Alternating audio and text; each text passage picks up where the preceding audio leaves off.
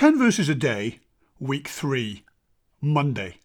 Mark chapter 5, verses 1 to 13. They came to the other side of the sea, to the country of the Gerasenes. And when he had stepped out of the boat, immediately a man out of the tombs with an unclean spirit met him.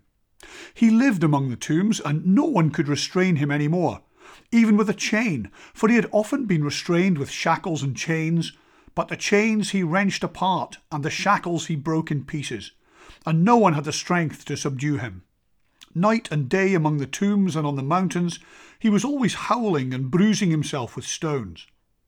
When he saw Jesus from a distance, he ran and bowed down before him, and he shouted at the top of his voice, What have you got to do with me, Jesus, Son of the Most High God? I adjure you by God, do not torment me.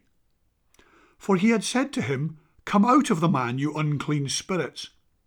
Then Jesus asked him, What is your name? He replied, My name is Legion, for we are many. He begged him earnestly not to send them out of the country. Now there on the hillside a great herd of swine was feeding, and the unclean spirits begged him, Send us into the swine, let us enter them. So he gave them permission, and the unclean spirits came out and entered the swine, and the herd, numbering about two thousand, rushed down the steep bank into the sea, and were drowned in the sea. Tuesday, Mark chapter 5, verses 14 to 20.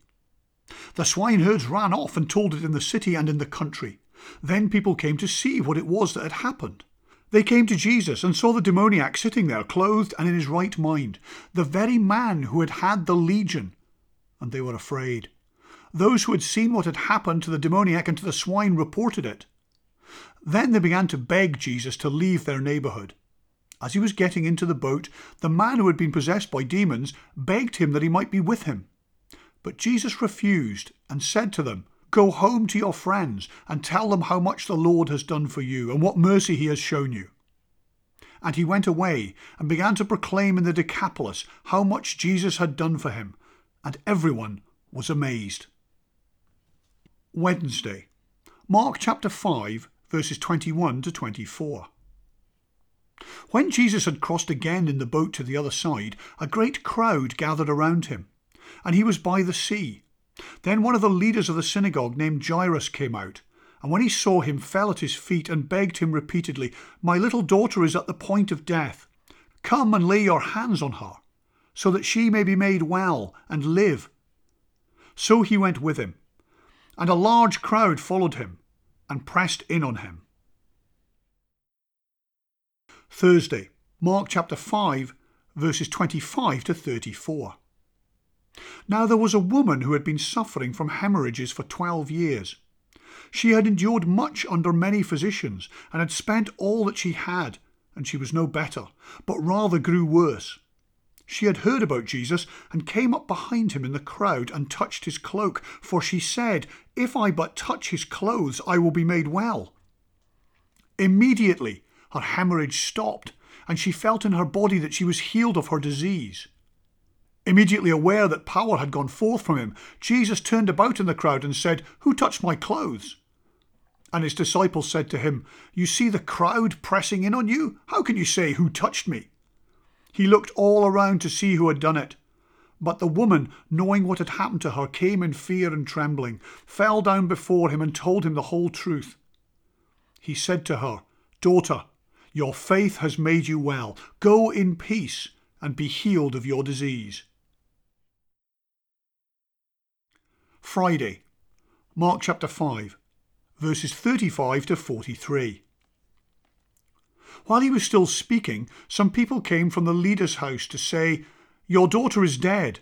Why trouble the teacher any further? But overhearing what they said, Jesus said to the leader of the synagogue, Do not fear, only believe. He allowed no one to follow him except Peter, James, and John, the brother of James. When they came to the house of the leader of the synagogue, he saw a commotion people weeping and wailing loudly. When he had entered, he said to them, Why do you make a commotion and weep? The child is not dead, but sleeping.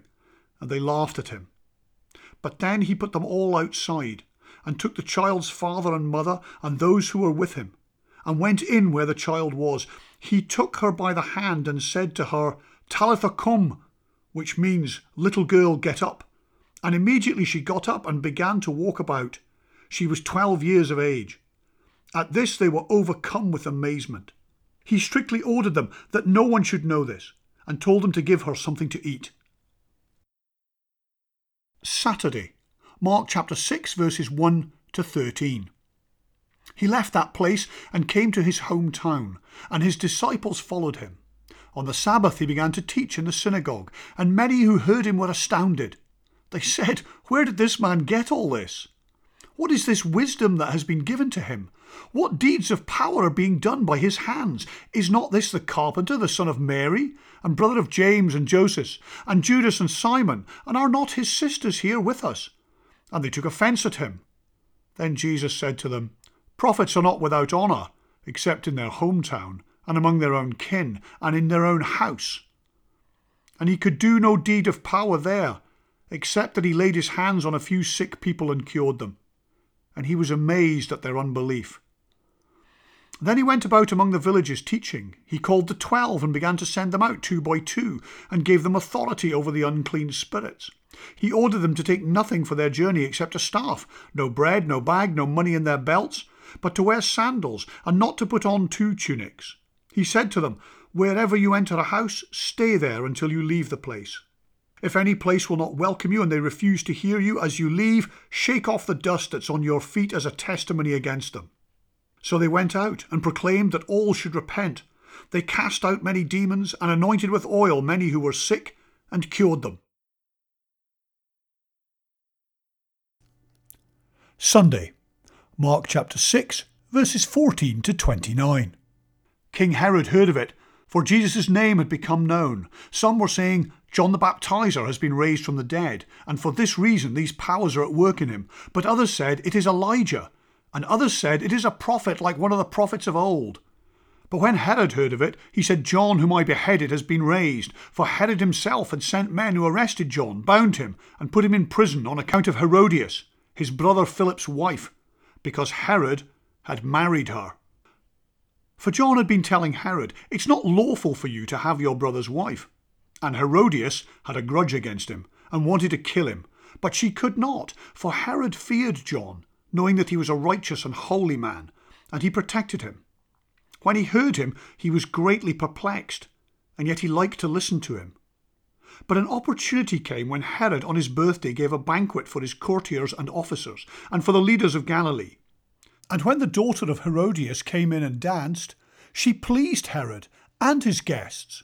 And the king said to the girl, Ask me whatever you wish, and I will give it and he solemnly swore to her, Whatever you ask me, I will give you, even half of my kingdom. She went out and said to her mother, What shall I ask for?